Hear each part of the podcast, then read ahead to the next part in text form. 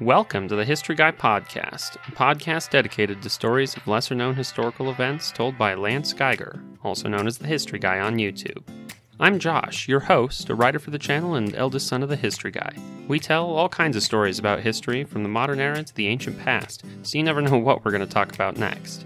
One thing you can be sure of it is history that deserves to be remembered. We at The History Guy are also excited to announce a new way to interact with the team and the History Guy himself at locals.com. Join the History Guy Guild for your one stop location to chat with other history fans, get updates on the team, and more.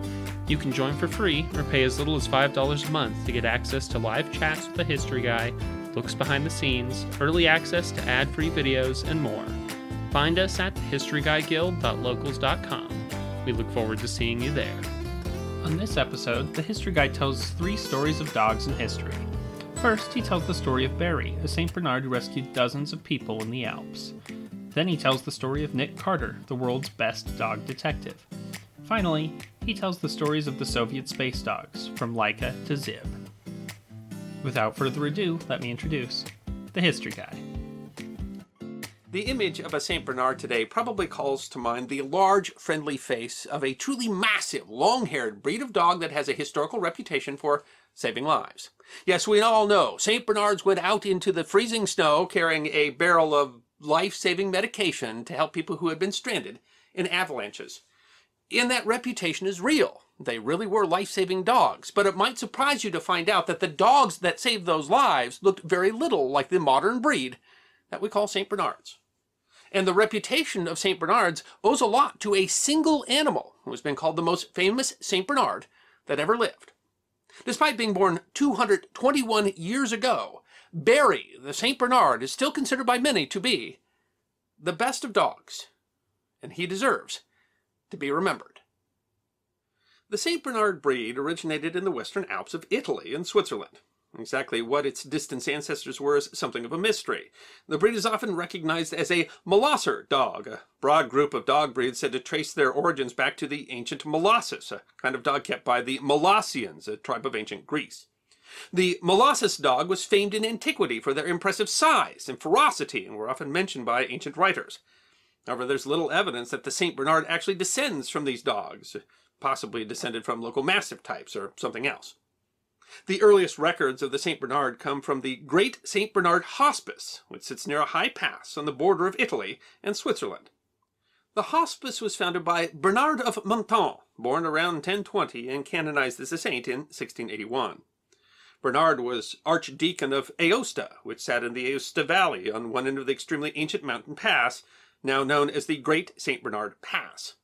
There's evidence that the pass was used as far back as the Bronze Age, over 3,000 years ago, and also contains remnants of a Roman road. The pass connects the Aosta Valley in Italy to the Valais canton of Switzerland. The summit of the pass is at 2,469 meters, or 8,100 feet, making it the third highest road pass in Switzerland. It passes between the two highest mountains in the Alps, Mont Blanc and Mont Rosa. The pass was often covered by many feet of snow, with drips approaching heights of 40 feet, and it was especially dangerous in the spring due to the risk of avalanches. But still, the pass was a popular route for French and German pilgrims on their way to Rome. Around 1049 or 1050, Bernard founded a canonry and hostel at the highest point of the pass. He eventually also founded another hostel at the lower Little St. Bernard Pass, 30 kilometers away on the modern Italian French border. The hospice that he founded in the Great Pass was not the first to be built there. Two hundred years earlier, there was one built nearby that seems to have been destroyed by Saracen incursions around the year 940.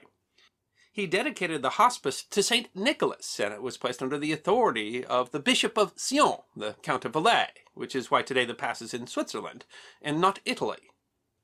The first certain reference to the dogs at the hospice appears in 1703, but the dogs are believed to have arrived somewhere between 1660 and 1670, probably given to the monks by local families. The 1703 source mentions that the cook built an exercise wheel for a dog that could spin a cooking spit. Two paintings from the 1690s also depict the dogs and describe them as cowherds' dogs. In 1707, the archive says that the hospice lost a dog in an avalanche. Their original purpose was probably to serve as guard dogs for the monastery, but they proved themselves adept at a different job, saving the lives of people trapped in avalanches or the frigid cold of the high pass. The dogs that the hospice obtained in the 17th century differed markedly from the St. Bernard of today. They were smaller, although still quite large, had a different shaped head, shorter fur, and a longer tail compared to the modern breed. The dogs were reportedly not trained by the monks, but performed their work essentially by instinct, although later reports do describe training the young dogs. Supposedly older dogs were the primary teachers to the younger dogs on how to find people in the often treacherous weather and terrain of the pass. By 1750, the dogs were often accompanied by an alpine guide called a marronnier, whose job was to guide travelers through the passes. Monks themselves sometimes performed this role or assisted others, even physically carrying travelers to the convent. The guides' jobs were so important that the Kingdom of Savoy dubbed them snow soldiers and made them exempt from serving in the country's military. One traveler recorded that often the guides are obliged to use a kind of violence towards travelers who, numbed by the cold and exhausted by fatigue, urge that they be allowed to rest or sleep for a while in the snow. We must shake them, tear them by force from this treacherous sleep, which would infallibly lead to them freezing to death. The dogs were likely brought along partially for protection from bandits and other ne'er-do-wells. In 1787, the hospice reported that the dogs fought off a band of brigands, but they quickly proved themselves adept at finding lost travelers and guiding parties through the snow-covered paths with an excellent sense of direction. They were large enough to help clear the path for the travelers with their broad chests. After an avalanche, the monks learned to send the dogs out in teams of two or three, the dogs could track down buried travelers under feet of snow, and if found, either revive the traveler with their body heat and ample licking, or return to the monastery for assistance. One traveler described arriving at the hostel. In the evening, we reached the monastery of St. Bernard on the top of the mountain. Enormous sums of money were expended to build these cloisters that were made of stonework and we placed there to give sustenance to travelers on the Alps between Italy and Switzerland. Some of the large St. Bernard dogs are about, and when we sat down, came over to give our hands a lick just as if they wanted to say hello too. The travelers were given medical attention, warm food, and a place to sleep before trudging up the mountain in the morning. He also described the dogs. The large dogs searched in pairs. One has a wooden keg fastened under his chin. And when they locate a victim, he is offered the wine to keep him alive, while the other dog runs back to the monastery to lead the monks who transport the lost back. Before the end of the 18th century, the rescue work of the dogs was already well known. In 1800, a dog was born at the monastery who would go on to make a famous name for himself. His name was Barry. At his adult size, Barry weighed around 40 to 45 kilograms, making him considerably smaller than the modern St. Bernard, which weighs between 65 and 85 kilograms. The same year, 40,000 soldiers traveled through the pass with Napoleon, and it was reported that not a single one died on the mountain thanks to the work of the hospice's dogs. One of the monks described them that year. They are kind to wayfarers, bark at them when far, friendly when close. We need them in particular to recognize, also through depth, traces of the old path which would be dangerous to abandon when covered in fresh snow. Our dogs do not fear the frost. Nature have them dressed well for the climate of their environment. Incredibly, the most successful career of any of the St. Bernard's dogs was only just beginning. He apparently showed great promise even as a puppy and a zeal for the work of rescuing stranded travelers like few other dogs did. By 1805, he was already famous throughout Europe. Perhaps his most famous rescue was of a child found senseless in an avalanche. The details about exactly who and exactly where the child was found differ in some tellings. In one, Barry was gone for hours in the storm searching and returned exhausted with the child clinging firmly to his back. While legendary and repeated in many tellings, historians believe that this tale is completely fabricated, likely first by 19th century priest, scholar, and author Peter Scheitlin. What is certainly true of Barry is that he saved many lives, and while no particular tale that has since survived is certain, he was prodigious in his ability to rescue the stranded, and saved at least 40 lives, as was reported around the time and shortly afterwards. A number that was inflated by other writers to reach as many as a hundred. Scheitlin wrote of the heroic dog that the best of dogs, the best of animals, is Barry. You used to leave the convent with a basket around your neck into the storm, in the most insidious snow. Each and every day you examined the mountain, searching for unfortunates buried under avalanches. You dug them out and brought them back to life by yourself, and when you couldn't, you rushed back to the convent, signaling the monks for help. You resurrected people. On a memorial at a pet cemetery in a suburb of Paris, a monument shows Barry carrying a boy on his back, although the dog itself doesn't much resemble the actual Barry. A plaque below it reads in French, He saved the lives of 40 people. He was killed by the 41st. According to the story, word of a lost Swiss soldier reached the hospice, and Barry was dispatched to bring the man home. Barry picked up his scent and found the man, unconscious, buried in the snow. He licked the man to wake him, but when the soldier woke, he mistook the large dog for a wolf and stabbed him with his bayonet, killing him. The tragic story, you'll be glad to know, is untrue. On the contrary, the actual story of Barry's demise is much happier. After years of loyal work, the aging dog was allowed to retire and sent to Bern, Switzerland in 1812. There he was cared for in his final years until he passed in 1814. In fact, it's a surprise that Barry would live to the age of 14. At least one report from the time said that the great St. Bernards did not live to the normal age, with about 68 years being the maximum, and that was said to be the result of humidity in their quarters, which would cause rheumatism. The dogs from the hospice seem to have struggled to maintain a breeding population. Several times in the 19th century, the population seems to have declined precipitously, only restored by crossbreeding with Newfoundlands and Great Danes, or possibly by other similar dogs from throughout the nearby valleys and passes, where they were also used. Barry was buried, but his skin was saved, and a taxidermist preserved him in a pose meant to appear meek, to represent his years of service. At the time of his death, his breed had no official name. They had many different names and were called Alpine Spaniels, Alpine Mastiffs, or by locals in Switzerland, Barry dogs. The hospice kept a dog named Barry in his honor ever afterwards. Unfortunately, there's another myth about St. Bernards that is often repeated. They carried a barrel around their neck filled with alcohol, famously brandy, in the erroneous belief that brandy would warm the freezing people being rescued. There's no evidence that dogs ever actually carried anything like that, and the legend is usually traced to an 1820 painting by Edwin Landseer titled Alpine Mastiffs Reanimating a Distressed Traveler. The legend clung on so firmly that it's been repeated by almost everyone since, although the hospice itself and the historians at the museum in Bern contradict it. Ultimately, it was the breeding with dogs such as the Newfoundland which gave the dogs a longer coat and a larger bill, which ironically made it more difficult for the dogs to do their jobs, as ice would form in the long fur and drag the animals down. In 1855, one man began to try to breed back to the Barry type, and by the 1860s, St. Bernard was used primarily for the breed. In the 1880s, the Swiss Kennel Club had recognized the name as the St. Bernard, along with particular traits. Notably, the dogs had a dry mouth and they were not known to drool. In 1923, Barry's body was refurbished as it had become brittle and his coat had dissolved into over 20 pieces. Barry's pose was also changed and his head was changed significantly, enlarged in a compromise between the museum owner and the taxidermist to more closely resemble the breed as it appeared then. Dogs remained at the hospice until 2004, although their job as rescue dogs had declined. There was a recorded rescue in 1897, and they may have performed some assistance in the 20th century, although other breeds and the helicopter since made their work unnecessary. A tunnel was built bypassing the pass in 1964, which means that much less traffic now passes by the hospice itself. In 2004, the dogs were sold to several foundations due to the cost of maintaining the animals, with the promise that they will still come up to the hospice during the summer. While their time as rescue animals has ended, the St. Bernard breed is still very popular today, although they don't look much like Barry or the rest of the rescue dogs of the Great St. Bernard Hospice. Over their years there, the hundreds of dogs are thought to have saved at least 2,000 lives, guarding the pass at a time when as many as 20,000 people a year brave the omnipresent snow.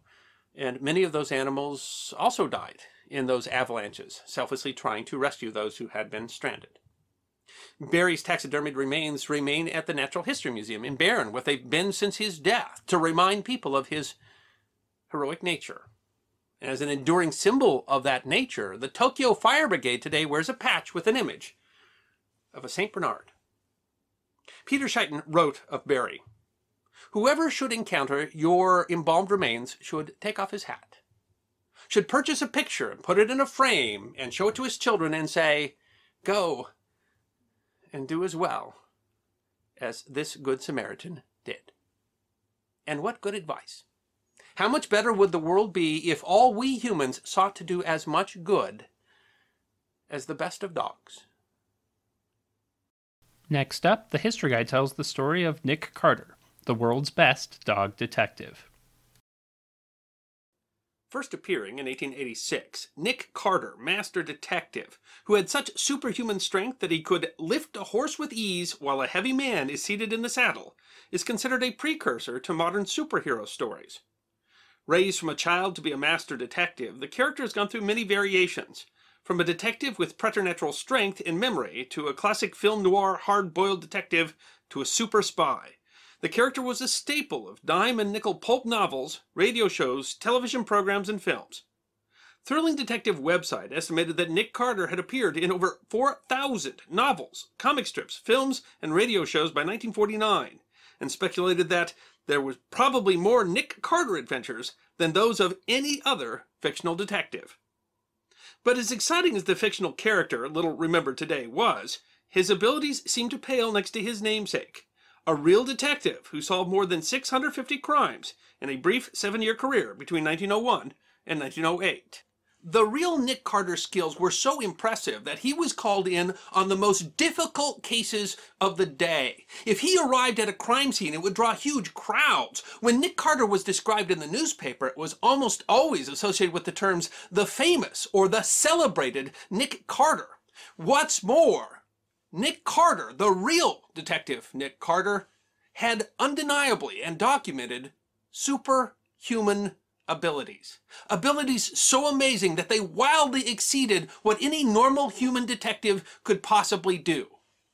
Nick Carter was quite possibly the most famous bloodhound in history. Bloodhounds are large scent hounds, originally bred for hunting deer or wild boar. As a scent hound, they have shown a particular ability at tracking human scent and have been used for that purpose at least since the Middle Ages. Believed to be descended from hounds once kept at the Abbey of St. Hubert in Belgium, French speakers know the breed as the Chien de Saint Hubert. They have had, at times, a fearsome reputation, with, for example, a terrifying scene in the theatrical version of Uncle Tom's Cabin portraying a terrified Eliza being pursued by vicious hounds. That scene damaged the reputation of the breed, but in fact, bloodhounds do not appear in Harriet Beecher Stowe's novel at all, and she describes the slave chasing dogs as bulldogs. In fact, the breed was likely not imported into the United States until after the Civil War, and breeds used for hunting slaves likely had little bloodhound heritage. The breed is, in fact, very friendly, and when used in hunting, are used to catch a trail, but not used in the kill. Popular Science magazine described the breed's temperament in their July 1935 issue. Tracking is a game to them, and they haven't the slightest ill will towards the ones they follow. As one aficionado of the breed explains, if you are caught by a bloodhound, your greatest risk is that it may lick you to death. Volney Gilbert Mullikin was born in Kentucky in 1869. He became a breeder of bloodhounds, and his hounds were used in a number of celebrated cases. Of his hounds, Nick Carter, named after the Pulp Fiction detective, was the most famous and most celebrated. A large dog with an exceptional earage of 23 inches tip to tip, Nick Carter's first case was in 1901 when the dog was just one year old. The dog was put on the scent of a man who had criminally assaulted a young schoolteacher as she walked home. The dog followed the man's trail several miles and then directly up a stair and to the man, sleeping in his bed. The man was then identified by the victim. Among his odd cases, Nick Carter was credited with following one of the shortest trails in bloodhound crime detection history. When James R. York was murdered in Lawrenceburg, Kentucky in 1905, police were baffled. Mr. York did not seem to have any enemies and they could not divine a motive. When Mullikin and Nick Carter were called to the scene, Nick Carter led them 106 feet to Mr. York's brother, who confessed to the murder and was sentenced to life in prison. Demonstrating the gentleness and utility of the breed, Nick Carter was brought in on a case where a toddler had been missing 27 hours. Mullikin and Nick Carter were called and arrived on the scene in the middle of the night. Nick immediately caught a scent and took off, followed by Mullikin and the girl's father. The dog went so fast that the men stumbled and dropped their lantern. By the time they caught up with him, he was with the little girl, who had become entangled in some brambles. Her arm was around Nick, who was affectionately licking her face. Nick Carter was most famous, however, for finding scents that were seemingly too old to find. In one case, he tracked down a pair who had murdered a woman in her home 56 hours after the crime. Following the scent 26 miles, the pair confessed to the crime. In his most celebrated case, he followed a scent to find an arsonist that was a stunning 106 hours old. Nick Carter had a significant impact on crime in Kentucky, where he mostly operated, helping to tamp down long-standing blood feuds and showing so much skill at finding illegal stills that reportedly bootleggers put a price on his head. Nick Carter's cases became central to state decisions regarding the admissibility of bloodhound evidence in criminal trials. In 1907, Mullikin took a position with the Lexington, Kentucky Police Department, and Nick Carter and another of his dogs were officially hired as officers. Nick Carter's legs gave out in 1908 and he died shortly after retirement. His death made newspapers nationwide. V.G. Mullikin continued breeding bloodhounds and solving crimes. He eventually left the Lexington Police Department and formed his own detective agency. He took risks himself. He was nearly killed when he was shot while trailing a suspect, and was shot at several more times. He said that he also put his life at risk defending people his dogs found from lynch mobs, believing they deserved a trial. He died in 1931 at the age of 61. He is credited in helping to build the popularity of a breed that still serves law enforcement, helping to find fugitives, missing persons, and people trapped after disasters. Now's the part of the episode where we get to chat with the history guy. A little bit about what we just heard, what we're going to hear, and some behind the scenes stuff you only get to hear about on the podcast. So it's possible if there was ever a single dog that has like truly embodied the idea of man's best friend, that uh, Barry is the one to choose. Yeah. yeah, he's and you know that's I mean dogs have different personalities, but Barry seems to have been uh, a dog that was just naturally predilected to saving Yeah. people and just had a natural you know love of humanity and uh, willing to self-sacrifice to to help people. So I mean every dog has different skills, but I mean at what those dogs were doing up there at the hostel, uh, Barry was just really really good at it. So uh, yeah, I mean what they say, Barry saved forty lives. So Yeah, and but, I mean, gosh, the dogs. They think the dogs in that whole what that whole century saved something several thousand lives Mm-hmm. yeah, of people yeah, who were really traveling. People that were crossing that path. It's it tells you don't try to walk over the mountain pass in Switzerland. Sounds like a bad idea all around, doesn't it? Uh, uh, but, uh, I think you're putting yourself in some danger there, and it's a disappointment to find out that they're not bringing you a little keg of brandy. But uh, uh, uh, yes, they uh, that's how they got their reputation. It's interesting though to find out uh, that they that, that what we see as a Saint Bernard is not what they looked at like at the time. It's kind of funny because some of the breeds are very old, but uh, we've only started standardizing the breeds through dog shows and things like that, so that they don't even look the same anymore. So it is kind of funny that over time they've modified the taxidermy on Barry. Uh, to, to match more what we think the dog looks like now, and that possibly modern Saint Bernards would not be well suited to uh, what Yeah. the Saint Bernard work was supposed to be.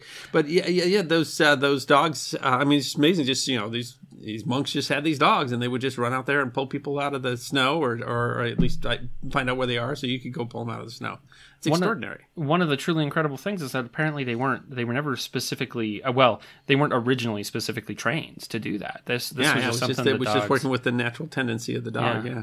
And they I, it doesn't sound like you know they brought the dogs up there because they were like ah yes these are rescue dogs or anything like that it just kind of turned out that way They just had some dogs. Well, I mean, because they were using mountain dog breeds, so they, were, they Yeah, probably that's true. had been bred that direction or something like that. But I mean, you're right. They didn't. They didn't plan to train a bunch of rescue dogs. They just had dogs that became rescue dogs. Uh, though apparently later on they did train some of them. It's kind of interesting that they kept them there. What until 2004? It was until the 21st century that they were still keeping dogs there. But it would be a disappointment to take the now not very beaten path up to the top of the pass there, where the hostel, as I understand it, is still there, and not have Saint Bernards there. I guess, but if you go in the summer, I guess they're still there. They come back in the summer. Is that what? yeah that's i think that's that's what we what we what we learned there is that there there's still uh, there's still bred somewhere kind of nearby but that the the hostel itself doesn't can't afford to Can't afford to feed the dogs since they're not pulling them out of the snow anymore. So also don't get lost in the snow in the in the French Alps anymore. Either.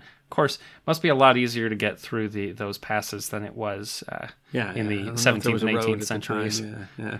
Um, I I think it's. I mean, I do think it's interesting. You know that they they looked so different. Um, Mm-hmm. It's it's not something I, I don't know. When I think when we think backward, you tend to and what choice do you have? You, you know, you imagine what you see today, and so when you read a, a, a old story that talks about a Saint Bernard, I mean, the, what you picture is is today's Saint Bernard. But when you look at Yeah, the when yeah. you, you look at all these images of it now, I mean, it was a very different dog. Yeah, yeah, it's, it doesn't doesn't look the same at all. Yeah, and, uh, one of the things surprising is you'd think the long hair was part of it, and actually the hair was shorter, and that the long hair would be some disadvantage uh, in the snow now. Yeah, that was an interesting tale. I thought it was kind of uh, his his when they taxidermied him, the idea that he was like supposed to be in a meek pose. Uh, I thought it was honestly kind of a bad choice.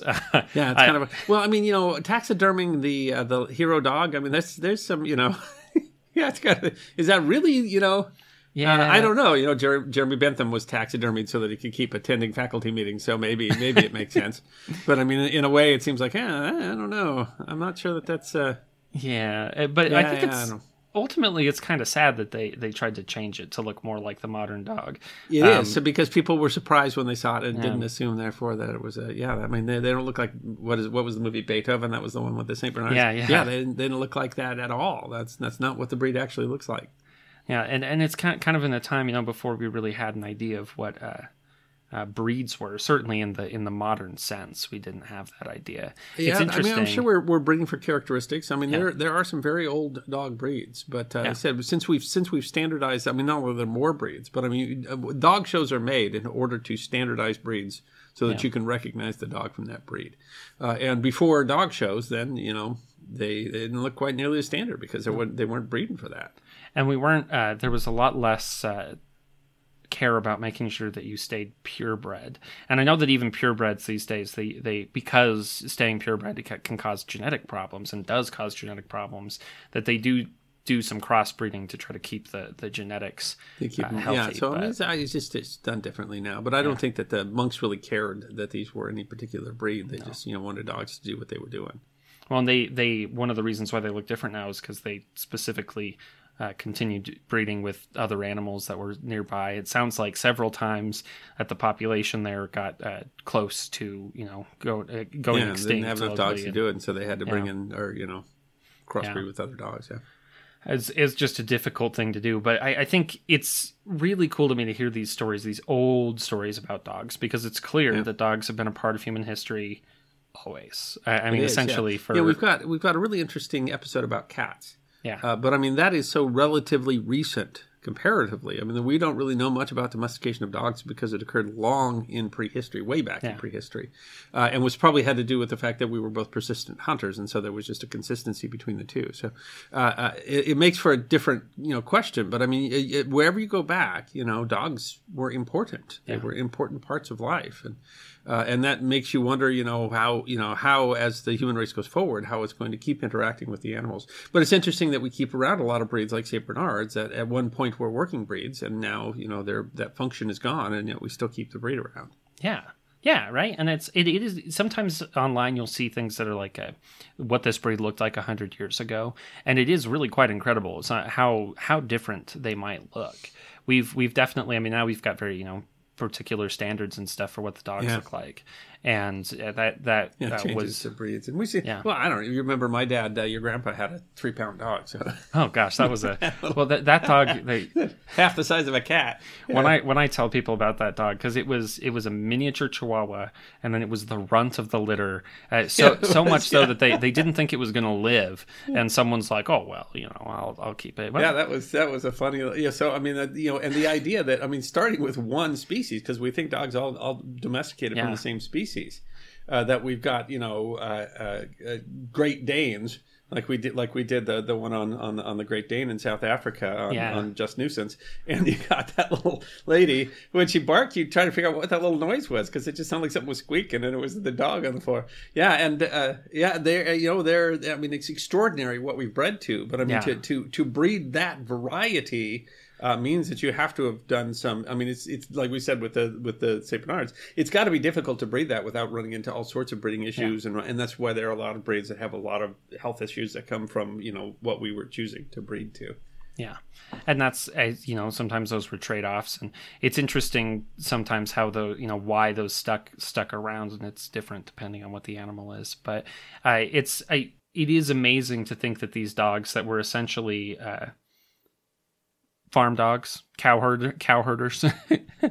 these alpine dogs that they just and they just brought them up and they started uh, originally yeah, of rescuing people yeah. out of the blue. Like, oh, hey, that's a good idea. Since originally they were probably brought up there to be uh, uh, guard dogs. And which is, I mean, dogs have always been used as guard dogs in various ways. They talked about the in the 18th uh, century there the dogs fighting off brigands, uh, which they would have been. Mm-hmm. The, these still would have been pretty sizable dogs, but like Barry himself was uh, significantly smaller than smaller than the yeah the yeah. today. Yeah.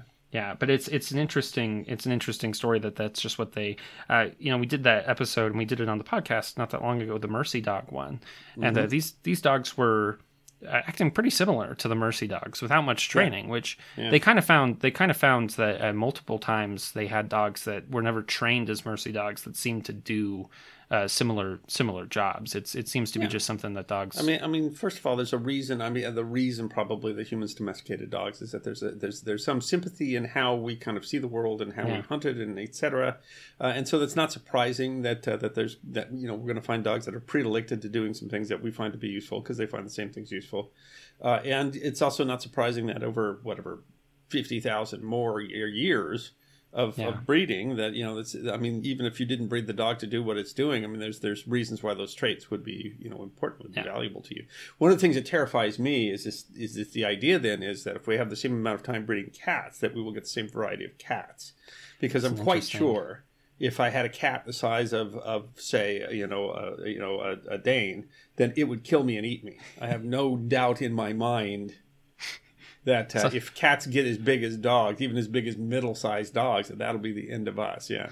Yeah, they, uh, you know, and there are people doing that. There's there's a lot of effort these days to you know breed particular uh, breeds of cats to create breeds. Yeah, I mean, obviously there are wild cat breeds. You know, you can take yeah. a cougar into your house or uh, you know a leopard into your oh. house if you really wanted to eat your children. But I mean, to, to, to, to, I mean, theoretically, domestic dogs were bred to all those sizes yeah. from you know from the Eurasian wolf. So so theoretically, all the cats that we have today, of course, people are breeding you know huge cats, you know, the Maine Coons and stuff like that, uh, and you breed them for personality and all sorts of things. But I mean, it just terrifies me to think about size. yeah. I mean, the, uh, uh, our, our business manager has an English Mastiff, uh, and he's the sweetest thing in the world. He's a sweetheart. But if he had my cat's personality, that would be, you know, troublesome. I, I, uh, my wife when she was uh, when she was a little kid, so like a toddler, uh, their cat was was young and was was mousing her, and actually caused some damage. And so they had to get another cat to, or they, essentially the choice was get another cat to try to work out his his energy or you know get rid of the cat.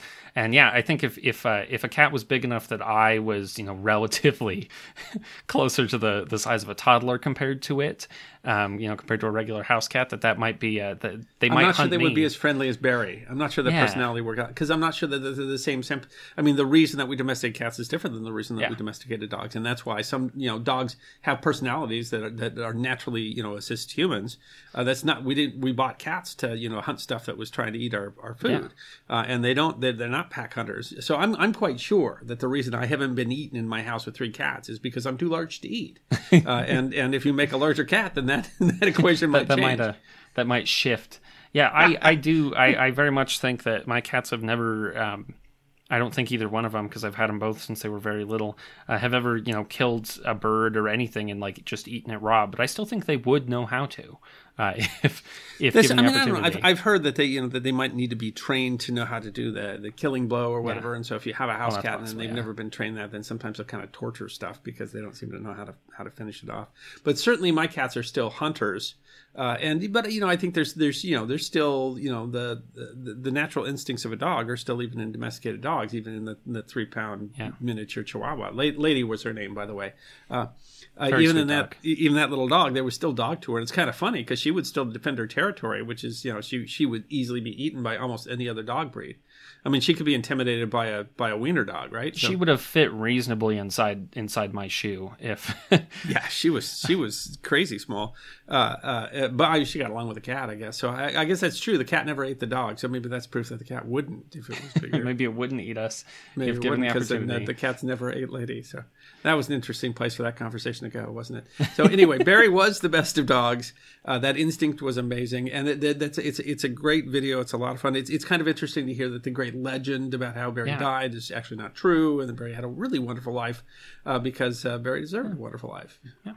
It is. This is an interesting. One of the things the story kind of is a good example of is how these legends build up.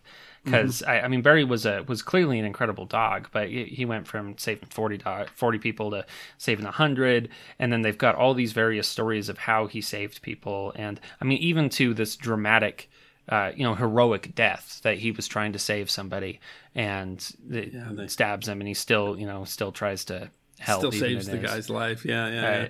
it's it's and yet uh, you know it's none of it's none of it's true, and we, we don't actually know if any particular story um, from Barry was a true story. But it's it's interesting to see how that builds or up how and that how many of that might have applied to other Yeah. dogs there. Yeah. But uh, but I mean, Barry was certainly a real dog. Barry certainly you know did you know heroic things.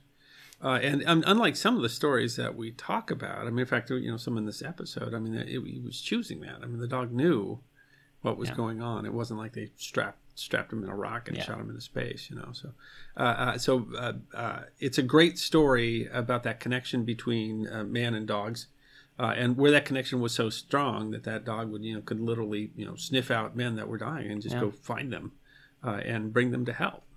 and it's actually it's a little similar to to the shorter episode that we just listened to uh, uh, about Nick Carter, and it's because he too was was finding people and he wasn't saving them necessarily, but it was really pretty similar I, mean, skill. I, I guess in a way, because I mean, you found you like found like lost That's kids true. and stuff like that. But I mean, that I mean, this that's just dog. Those bloodhounds, they just enjoy uh, hounding. They enjoy following the scent. Uh, but I mean, just the, the stories there are just incredible. Yeah, Oh, what yeah. what what originally put us onto that story was that we we heard this this legend that the bootleggers had put a, a price on the dog's head, uh, which is which is hard to confirm. We actually couldn't find anything to confirm that. Though we could find some newspaper stories that said that there there was a rumor that. So Yeah. so but. Uh, yeah, I mean that's uh, it wasn't just that this dog you know loved doing what it was doing, but this dog was exceptionally good at it. You know, Yeah. finding someone after hundred hours or finding someone after you know miles and miles, and yeah, they're incredible animals what they can do. So it's kind of funny because you have this Nick Carter who was this this uh, it was kind of funny because he was he was you know the best known really kind of superhero star of his time. Yeah. Now we don't see him in, in public media at all. I mean, there's Yeah. there's plenty of plenty of movies out there where it's the Nick Carter movie, but uh, the, but uh, but the dog actually did have this enormous detective ability that was just extraordinary from the start. And so there's just a lot of great stories in there about what that dog did, and those are all those are all in the newspapers everywhere. I mean, every, if if uh, if a case involved Nick Carter. Uh, then, then it was front page news. Everybody in the country knew who that dog was, and the famous Nick Carter was coming. Though it did get a bit confusing too, because uh, one of the things I found out in the research on that one is that the, a lot of people started naming their bloodhounds Nick Carter after that dog. So sometimes you had to you had to be careful to see if it was the same Nick Carter that they're talking about in the newspaper. yeah, I thought it's funny. Nick It's something Carter about that breed too. That he had a he had a uh, he had a an impressive earage, uh, like two feet across if you held his ears out or something like that. That's that's how you measure bloodhounds. it's it is it's such an interesting uh, but I, I love the intro to this episode where first of all you have to talk about uh, the comic book character who Mm-hmm. uh, you it's it's funny that you have to you have to go back to this this pop culture reference that was so universal at the time uh, that you know we would have considered someone they would have considered someone not knowing who Nick Carter was like in the same Yeah, way we would have been like oh you, you don't know who Tony Stark is you've never yeah, heard yeah, of Iron yeah, Man right. You know, this is. Yeah, Uh, I mean, that's yeah, the biggest movie, one of the Avengers. You know, Yeah. he was he was as well known as Captain America. He was he was pre Batman. Yeah. Uh, and hundreds and hundreds and hundreds of novels written. It's kind of interesting that he's Crazy. disappeared. But I mean, that's why the dog was named Nick Carter. And the thing is, the dog was a better Nick Carter than any dude ever would have been. Right? it's yeah and it's it's just amazing that you know you have to describe this pop culture reference to even understand why his name was uh, was honestly so i mean it's it's a piece of comedy there that they named this yeah, dog yeah. There's really an was so irony to it, and it. especially since Yeah. the dog was such a such a fantastic detective. Yeah. Yeah. And it's it's you know you mentioned that the bloodhounds are not apparently very aggressive animals. It's interesting because I I can still think of multiple movies that takes them as you know bar they're you're running away from the the barking bloodhounds. Yeah, the bang bloodhounds. Yeah, yeah. Yeah. But the, actually, if the bloodhound catches you, it won't hurt you. But I mean, presumably, whoever's chasing the bloodhound. I mean, You probably- if you're the escaped prisoner, presumably the dogs aren't alone, right? There's a, there's yeah. There's somebody leading the there's or following the behind dogs. the, dog there that does want to put you back in jail. But uh, yeah, that they, you know, if, if it's it's kind of funny because they are such um, uh, uh, single-minded hunters when they're when Yeah. they're chasing a scent. Uh, that the assumption would be that you know when they get to something they're going to, and it's not at all. It's just a game to them, and they get there and Yeah. like, woohoo, I found you, yay! Give me a treat. You know, yeah, yeah, and that's and the, you know the, the the guy saying you know they might lick you to death. So they really do have a wonderful personality, uh, and that's that's part of what what makes it here. The uh, these the the photographs were in newspapers that were more than hundred years old, and so they're they're pretty fuzzy if you see the YouTube version Yeah. of this. And that was the best really we could do, even trying to improve those photographs. So it's hard to say if that breed you know has changed as much as uh, as we talked about with Barry changing. yeah. Of course, that's more recent. I mean, he's, he's what you know, 100 years past Barry, but uh, uh, the the, the uh, I don't so I don't know how much the breed has changed, but I mean there's a reason that we were particularly breeding bloodhounds, and it's interesting that he was used to find uh, uh you know lost children as much as he was yeah. used to find criminals, as much as he used to find illegal stills, which apparently he was quite good at. Magellan TV is sponsoring this episode, and they sponsor all of our podcasts. And if you've listened to the podcast, you know that what we like to do is talk about what we've been watching on Magellan TV lately. And so, what have you been watching on Magellan TV? You know, in, in honor of what uh, the the episode that we'll be talking about after this, I actually watched one about the International Space Station. It's called Zero Gravity. It's about life on the space station. Oh, cool. uh, and you, you know, you've seen it. I mean, I, it was really cool to me because I'm old enough to have seen, you know, when they were floating around in Apollo or in Skylab, and they're like, "This is how we take a shower." So, uh, uh, and so this is. It was kind of fun. It's a, it's a, it's a European who who went up to the space station, talks about his training, talks about how he got there, talks about his time when he's up there, and shows just you know the, you know the the so how do you eat, where you sleep, that sort of thing. Uh, so I think it's really cool. It's I mean, how do we how do we actually uh, uh, live up there? Uh, you know, we see bits and pieces of it up there, but this one was a really great uh, way to really get a view of, of what life is on the space station. It had me thinking though about you know politics because you know the uh, the Russians decided they're not going to support the ISS after 24, and you know that's how you know things are going to change because of geopolitics now because it looked like we were looking to some sort of great you know change and cooperation uh, in space. That's why we built the International Space Station, and now we're seeing that uh, that politics were bigger than the space station, and that's that's kind of scary. So it really was. If you're interested in space, if you're interested in how we're exploring space, and if you want to get some, you know, really just see the perspective of kind of day to day life. Uh, it was a it's it's it's a great uh, uh, documentary, and, and you know one of the things you love about Magellan, they have something on all sorts of things. It's a great space documentary. What have you been watching on Magellan TV? So, I kind of in the same vein, I was watching. It's called A World Without NASA. There's there's actually a couple episodes on it, but what it's what it's really about is talking about various things that NASA has done and the way that those technologies have kind of spread out into the modern world. And so we've we've talked about that a little bit. Um, in various pieces. But what it talks about very, and the the next episode looks like it'll talk about even more interesting things. Uh, one of the things it talked about was how uh, NASA has affected food safety, and how essentially the way that NASA was was learning how to keep food safe. So when it went up into space, uh, that how we've we've turned that into how we keep our food safe at the grocery stores. Hmm. Uh, really interesting ways in which kind of NASA has affected modern life, and the I guess the the conceit is that you know but where would we be without nasa? But i think it's it's a lot of people we don't see how the way things that nasa have invented have worked into our everyday lives. And so i think it was a really really interesting way to see that. Um, i didn't know. They they only mention it briefly but apparently they took salmonella into space. And what they learned is that uh, it's actually more virulent in space than it is on hmm. earth. You need less of it essentially to actually get sick. And that that's gosh, it's a really interesting uh, little little tidbit. So it's, it's, some really interesting stuff. And you know, as always on Magellan, it's really high quality. You're able to learn all kinds of stuff, and there's always more to watch. Yeah, it's, it's always been one of the arguments for explorations. Whenever you do that, then you end up uh, getting a lot of uh, ancillary yeah. technologies that are useful. But it's also, I mean, regardless of what you think about, you know, whether that made sense or not. I mean, it's it, you know, is that a reason to go to space? I don't know, but it does. It is interesting to know because there's so many, you know, this these extraordinary, uh, I mean, uh, origins of things that we're using yeah. every day, and you had no idea that you know that was invented for going to the moon. So yeah, that sounds great. I think I'll I'll check that one out. And of course, if you are a listener or watcher of The History Guy, you can always go to try.magellantv.com slash historyguy, where we will always have a deal for you, sometimes a free month or a deal on an annual membership, or even a documentary that you can watch for free. Again, that's try.magellantv.com slash historyguy. Finally, The History Guy tells the story of the Soviet space dogs. And stay tuned after the episode to hear us chat a little more with the History Guy. In the 1950s and 60s, the United States and the Soviet Union were locked in a race to see who could be the first to send a man into space.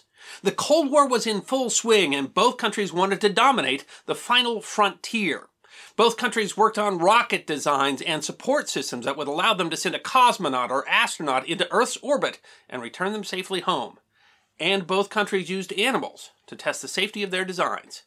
Sadly, many of those history making animals never made it home. The courage and sacrifice of the US and Soviet space animals is history that deserves to be remembered. One of the United States' first animals in space was a one pound squirrel monkey named Old Reliable because of how quickly he picked up on training at the Navy's Aviation Medical School in Pensacola, Florida. The U.S. chose squirrel monkeys because of how sensitive they are to their environment, making their biological responses to the stresses of being in space easy to monitor. Before the Jupiter AM 13, bearing Old Reliable's capsule, blasted off at Cape Canaveral on Friday, December 13, 1958, at 3:38 in the morning, the scientists renamed the monkey Gordo, which was an easier name to pronounce over radio communications. He was equipped with a plastic leather lined helmet, strapped to a custom built couch with medical monitoring equipment. Gordo survived nine minutes in space, but was lost when his capsule splash landed in the ocean and the beacon to signal the waiting rescue ship did not go off. Despite the loss, the mission was considered a success. Scientists believe, despite not being able to find him, that Gordo survived the landing and that a human could have done the same. Numerous monkeys and apes of several species were flown by the U.S. in the 1940s, 50s, and 60s. About two thirds of all the monkeys launched in the 1940s and 50s died on the missions or soon after landing. While the U.S. was primarily working with monkeys in their space program, the USSR had a different animal of choice dogs. The Soviet space program utilized all female dogs because they were believed to be easier to handle. They used animals picked up as strays from Moscow streets because they thought that those animals could bear hunger and extreme temperatures more easily than house pets.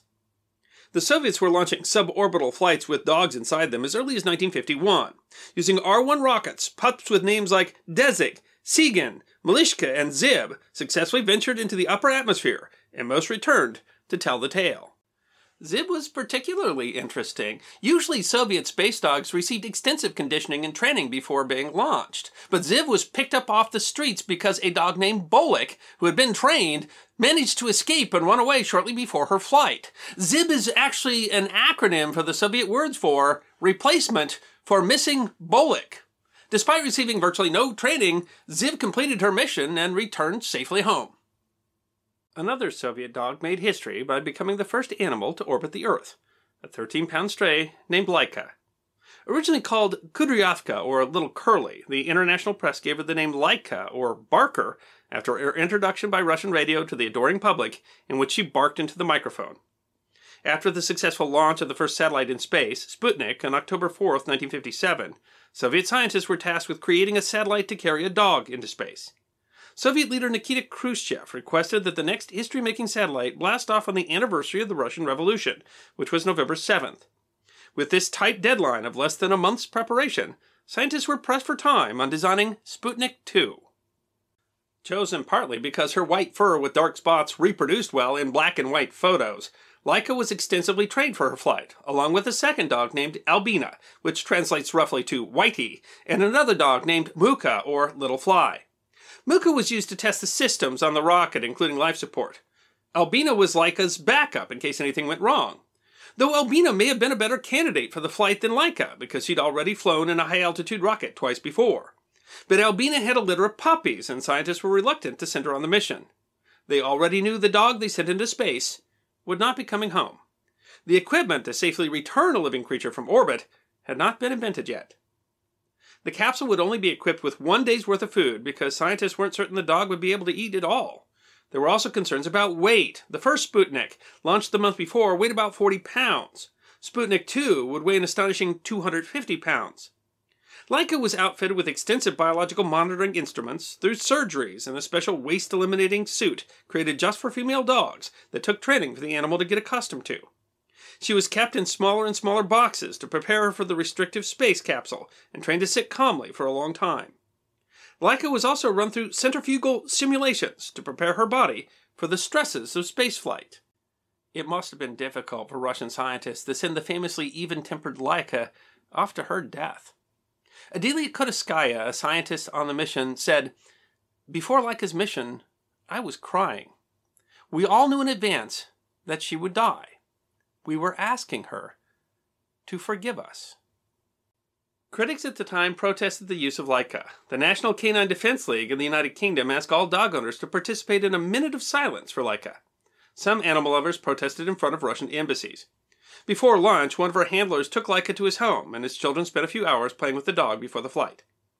One of the people who prepared Laika for the flight later said that as she was strapped into the capsule, someone kissed Laika's nose, and wished the dog bon voyage before shutting the door.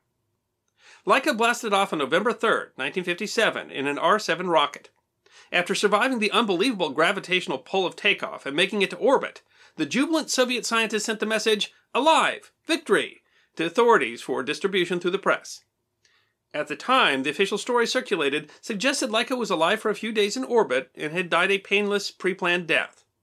It was not until 2002 that scientists shared with the world that she probably died from the heat and stress, only a few hours after the flight began. Laika's capsule orbited the Earth over 2,500 times and burned up when it re entered the Earth's atmosphere the following April. Skywatchers in the United States reported UFOs and bright lights. What they were seeing was Laika's return to Earth. Oleg Gazenko, one of the scientists to work with Laika, expressed dog lovers' opinions about her loss. He later said, The more time passes, the more I am sorry about it. We did not learn enough from the mission to justify the death of the dog. Laika has been memorialized in popular culture, children's books, films, and stamps. In 2005, NASA named a soil target on Mars, part of the Mars Exploration Rover mission, Laika, because of her contribution and sacrifice for space travel and humanity. It would be almost three years since the flight of Laika and Sputnik 2 before the Soviet Union's Institute of Aviation and Space Medicine would again send dogs into space. The dogs on the next flight were named Belka and Strelka, and they would not be going alone. Soviet scientists also sent rats, mice, a rabbit, fruit flies, and plants with them.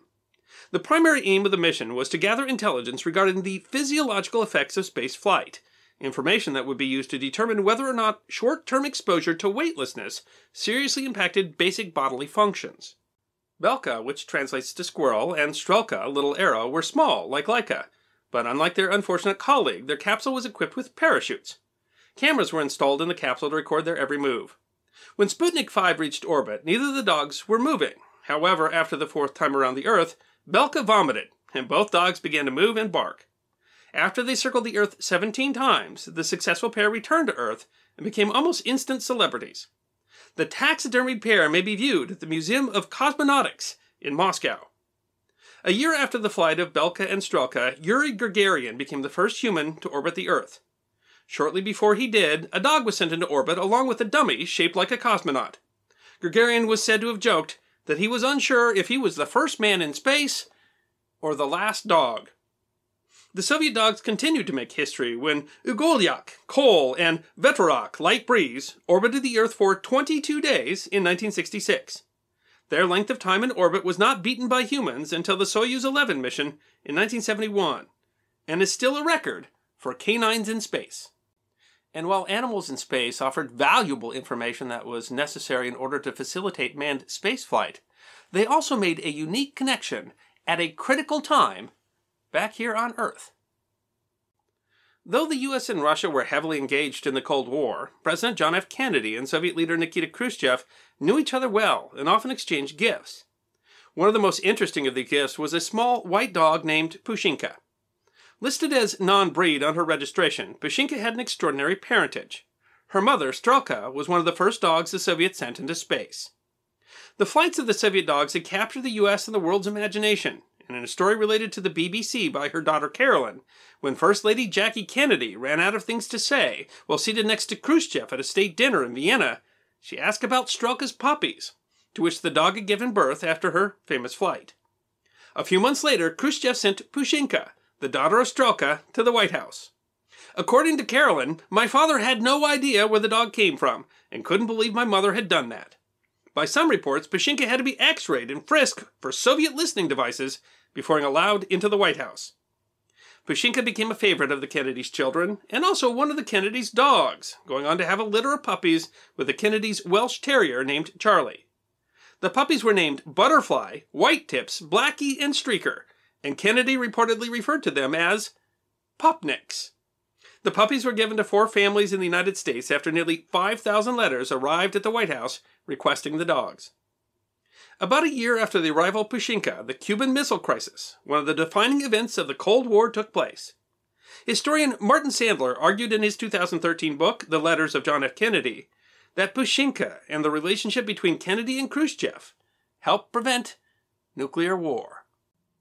Animal testing of any kind has always been controversial, and I suppose it's no surprise that a period of extreme competition between nuclear powers that our animal friends would be drawn into the fray. These creatures couldn't defend themselves. They, they didn't volunteer for missions that had to be, frankly, confusing, painful, terrifying, and for many of them, fatal. But as they always have, man's best friend came with us, even on our most daring missions. And it is no surprise that they also help to bring us together in our darkest hour. I can't help but think that when humankind finally goes out to distant planets, that we won't bring our canine companions with us, and we will settle the stars together. So this this episode's kind of much further in the future than the two episodes we listened to earlier, yeah. but in in my mind, kind of the the connecting piece here is is about how closely dogs are tied into human culture and human advancement. Mm-hmm. And like you mentioned at the end of it, I we have taken dogs everywhere we've ever gone, and I think we always will. Yeah, I mean Barry went out and risk risk his life to save the life of humans, and so you could say that. I mean, because we're using dogs as, as biological. I mean, Soviets preferred dogs, we preferred monkeys, but I mean, we're using these animals and we're putting them at risk because they're bi- biological uh, uh, uh analogies to us. Uh, but it's interesting here because we're straight up saying, and I, I guess to an extent you, you, say that with the snow dogs and stuff too, but we're straight up saying is that we recognize their life as being less valuable. Yeah. Uh, and so it, I mean, it says a lot about you know man's best friend that they continue to be man's best friend. Uh, yeah. But on the other Despite. hand, I mean, this is uh, like a you know gave her life uh, for the advancement of, of, science and the advancement of, of moving humanity into space, and that's that's heroism I mean, it would be a hero if it was an astronaut. So why not if it's an animal? Uh, and, and, so it really does. It talks about a point in history. It talks about the way that we treat uh, animals and these other species and how we regard yeah. them. It is a message of the heroism. I just can't imagine that how terrifying that would have been for those animals. I mean, uh, they they had no idea what was coming up. No, and I, I mean, you can criticize humans too to some extent to say that we're willing to do that. Um, yeah. we, we learned I mean, some important we were, stuff. I mean, Yuri, Yuri Gagarin said. I mean, he famously said, "I don't know if I was the first person or the last dog." Yeah, yeah, that's uh, the. He was at the end. Of... okay, the two dogs came back alive. Now you. And, now uh, let's see if you will. Right, and it, it, it, there is something very human about it, though. When you talk about how hard it was clearly for those scientists, those Soviet scientists, to send Laika up there, knowing that she was going to die. Yeah, and, yeah, that, and that they, they so fully yeah. recognized that they solely uh, and uh, the the cost of it, and so I mean, there's something touching there. Um, I mean, that they were asking for forgiveness from the animal, and that they knew that they were making a sacrifice, and and uh, I, mean, I mean, there's uh, it really is uh, in many ways just like the other two. It's about that how close we are yeah. between people and dogs, uh, and and how close the emotional bond is. that we that we go on an endeavor that is as extraordinary as trying to go to outer space that we do that together. Yeah. Um, and you know they you know they, they changed our understanding of the universe. They allowed us to do what we've done in terms of going off into space. And then you know as we find out towards the end of the episode they ended up you know uh, being the bond uh, that maybe kept yeah. us from uh, uh over you know overreacting during one of the most dangerous moments in the cold war. And it's it's such an interesting story the way that those that dogs were so connected to all of that you know, I think we will. I mean, you, you, mentioned we'll bring dogs into space with us. It makes me think of you know the Star Trek.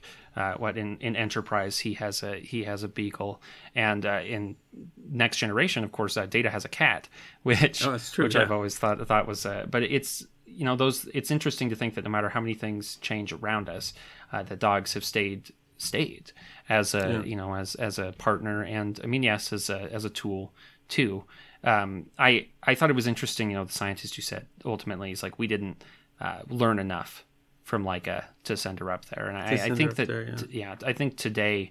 Uh, we we try to ask. I hope we try to ask that question as if we're if we're using animals for things like that. That we we ask ourselves: Is this something we yeah, can only a, learn? You know, it's a, it's a, it's still a very difficult question, and yeah. and how animals are used in all sorts of research and cosmetics research, all the stuff we talk about it. So I mean, it's hard to see. Uh, you know, Latka, uh, uh, Latka not being different, little Barker, yeah. Uh, yeah. but then a dog is being tested to see if you know shampoo hurts your eyes. Uh, but in the end, like they said, you know, what do we really learn from sending her up there? That, yeah. that we really had to have the dog up there, and especially to send the dog up knowing that it couldn't come back. So much of that was because they were just in a hurry to launch, uh, and so they, you know, they probably could have you know put thought into bringing the dog back down to you know, Earth, and they didn't. Uh, but I can't, you know, I can't imagine being locked up there. And, and it's it's interesting that the, the you know the, the, you know they made it sound like she was up there for a long time and that she you know kind of would have quietly died, and and that instead the dog died of stress almost instantly. Is that that that secret was kept clear until the 21st century? That's just kind of hard to imagine. So I mean, there's a lot of there's shocking stuff in this episode. It really does make you think: Was this really worth it? Should we really yeah. have done this? Uh, but on the other hand, it certainly it makes you appreciate uh, you know, again, uh, what these animals can do and what they've been willing to do for us. And so I, you know, I think of them as being heroic, uh, even if they, they had no idea. I mean, it's, you know, I, I, guess Barry had some idea when Barry was going out into the yeah. snow. Uh, but, uh, you know, Laka didn't know what they were, what no, they were doing, why they were teaching, you know, Laka to stand still. I mean, I'm sure Laka's not like, oh, you know, they're going to put me in a rocket and shoot me into space and let me die up there. That's just not what yeah. was in the dog's head. Yeah. And I, I mean, I don't know, you know, we don't ask them to volunteer. That's, and you can't really. Yeah, yeah. Uh, and it was and that was uh, the whole thing though. It's interesting, you know history is simply interesting. You know yeah. they pulled they used uh, just strays out of Moscow because yeah. if you're a stray I, dog you manage not to freeze to death that, Russia. That, uh, that kind of difference tough, between know? yeah between the American vision where we're like we're using monkeys and because and we're looking for ways that you know they're kind of similar to us and the the Soviets are like well we're going to send dogs because if a dog can live up there we can and a stray is the best choice. Yeah, because um, they're gonna they're obviously, if you're alive, if you if you live through a Moscow winter without a house, then you're hard to kill. You're you're yeah. hard to kill. So we'll we'll send you up there, and that that should prove. Um, you know, one of my favorite stories, honestly, and it is it is an entertaining story, especially because it you know it ends happily. The the dog comes back, but it's the they they have that dog Bolik that they've like trained to go up into space, and then they lose it, and they just pick up a stray and essentially name it a replacement replacement uh-huh. dog and shove it in a, in a rocket. Yeah, and, and it does just as well as the dog they've been spending all that time training. Yeah, yeah. that's the that poor dog. I I think of the it fact. It makes you wonder if you could do the same as an astronaut. I don't I, know, but I mean. I, Oh, rocket you know there, that yeah. dog finally thinking, "Yeah, this is my forever home. I've been pulled off the street. I no longer have to live as a stray." Two days later, space. Yeah. Shoot it into space. Oh, that poor dog had no idea what was going to happen to it. Um, but it, it, but it is. I, but it says a lot about. I mean, when uh, when Jackie Kennedy sitting next to Nikita yeah. Khrushchev, the thing that they found in common they could talk about was dogs. Dogs, and that's yeah. uh, that was uh, uh, Belka and Strelka, which I which are adorable little names for meaning squirrel and little arrow. I think that's and just adorable. Arrow, yeah, But I mean, the fact that another we, one's we you know, named... they came back and they bred, but then uh, you know they stuffed them both. They're both in a museum, and I'm still you know, I'm, I'm just not sure what I how I feel about that. I I have a you know I love my cats a lot I don't think I'd stuff them after they were dead. I feel like that. I feel like I, I mean, what, if your rude. cat was a hero? If your cat was great, if your cat was the one that pulled you know ten people from a fire, I, want... I, does that make you feel better or worse about stuffing the dog and putting it in, in a or stuffing the cat? but I have no idea. question, right? It uh, is really, it really does. It, it, it uh, I, I'm not sure where where to put that. I mean, I you know, it certainly meant as an homage. I mean, they were certainly heroic little animals uh, and how you know I, you have to wonder if they're you know if they're in their old age talking about you know remember that time we went I mean does the dog really know yeah. what happened to it? It's like remember that weird really thing will say that something you know, I had this really crazy day and I don't know was it you know suddenly uh, suddenly they were pulling me out of the yeah, yeah I mean, box they, they, put me in. I mean did they realize they were shot into space and dropped down on a parachute? I mean does, does the dog remember that afterwards and have some idea what happened or was that just like you know they went on a car ride you know? Yeah, they were like that was a really weird car ride, man. That was yeah. um, I I honestly don't I honestly don't know, but it's it's interesting about because it seems like you know in in Barry's day at least like there really wasn't another way to preserve his image. I mean, you could draw him, I guess, but like in the in the time of photographs, it sure feels like we could have made a fake. Uh, we didn't have to yes, taxidermy right, yeah, right. We, we could we could have made a fake. taken pictures of them. You know, I don't know that a dog cares what you do with their their mortal. Well, that's also fair. I, I honestly don't know. don't know. But I mean, obviously in nature they wouldn't. Uh, they wouldn't have been preserved in any way, you know. But uh, yeah, yeah, I don't. I, I, have no idea what to do. But honestly, if I and I, I don't, I'm not planning trips to Russia. But I mean, I'd love to see the space museum, and I would probably look at the stuffed. Well, you know, I would probably go look at them too, and then you can you can at least say, "Oh, look, that's that's what it looked like." Yeah, Although you I mean, do you know, wonder, they didn't they didn't stuff Yuri Gagarin. Right? No, right? He got to be buried. Uh, well, but, but I, I guess... mean, they did they did do Lenin, so I have no idea, you know, where the we're, we're, back to Jeremy Bentham sitting at the end of the hall there. I mean, every yeah, once in a while, but uh, what their choices are exactly on that. Yeah, I, yeah. I, mean, why, why it was okay to stuff the dogs and not the not the you know the first astronaut? I don't know. Maybe that's the proof that he was the first human instead of the last dog. Uh, that's they, they the difference between him. the two, clearly. Yeah. um, and of course, yeah, the the fact that you know Belka is able to, or Strelka, which one, whichever one was the puppies, uh, that end up coming to to Kennedy. Yeah, yeah. Pupniks. What a great story that is. Pupniks. That's yeah. such a great story. Yeah. Well, and, and, and, they had that. You know, they came. You know, they're like, you know, is this dog a spy? You know, they had to, they had an X-ray and make sure it, it change his collar. And I was, you know, you could totally imagine in the Cold War that they might have tried to bug the White House with yeah, with with, yeah. with a dog. Well, there's there's that. Uh, it came. It was no longer classified, but sometime during the the Cold War, they had tried to turn a cat into a you know to like yeah, release it at a at, well and apparently they released the cat and it was like immediately hit by a car. Hit by a car so, but it, it had some kind of listening device in it and they figured ah oh, well you know if it's a stray cat yeah i mean it wouldn't I wouldn't it all be the craziest thing out of the cold war if that dog was built to try to listen to it? And you can see why the president's kind of stuck in a in an odd position there because you don't really want to keep the Russian dog. But I mean, it's a dog. So I and I, I you know I, I there are I think descendants of the puppies are still out there. Oh, I was kind of interested in that. If there, yeah. it's it's a little harder to. I, you would think someone might keep track of that kind of stuff. You know. What a uh, wonderful Cold War story though that they had these yeah. four puppies that uh, thousands of families wrote in, and you know four of them got to keep the puppies, uh, and that and when the you know when the Cuban Missile Crisis is going on, that's the thing that they, that he and Khrushchev can talk about yeah. Uh, that kind of helps to diffuse the situation. So it's, I mean, it it really is. I mean, that they were. It's it's hard to think about how much dogs were part of the Cold yeah. War, but they were. Uh, and this this episode talks about that, and so I, it's a lot. I mean, part of it's touching, uh, part of it's funny, yeah. uh, part of it's just extremely painful, and I think yeah. that that is, you know, that's what history is. And I mean, this kind of covers that whole gambit of history, and we have maybe on weirdly, maybe even more sympathy for it because it's occurring to our four-legged friends. Thank you for listening to this episode of the History Guy podcast. We hope you enjoyed this episode of Forgotten History, and if you did, you can find more on our website, thehistoryguy.com. We release podcasts every two weeks, so stick around if you want to hear more podcasts of Forgotten History. You can also find us on Facebook, YouTube, Instagram, Twitter, and Patreon. You can even get a personalized message from the History Guy himself on Cameo.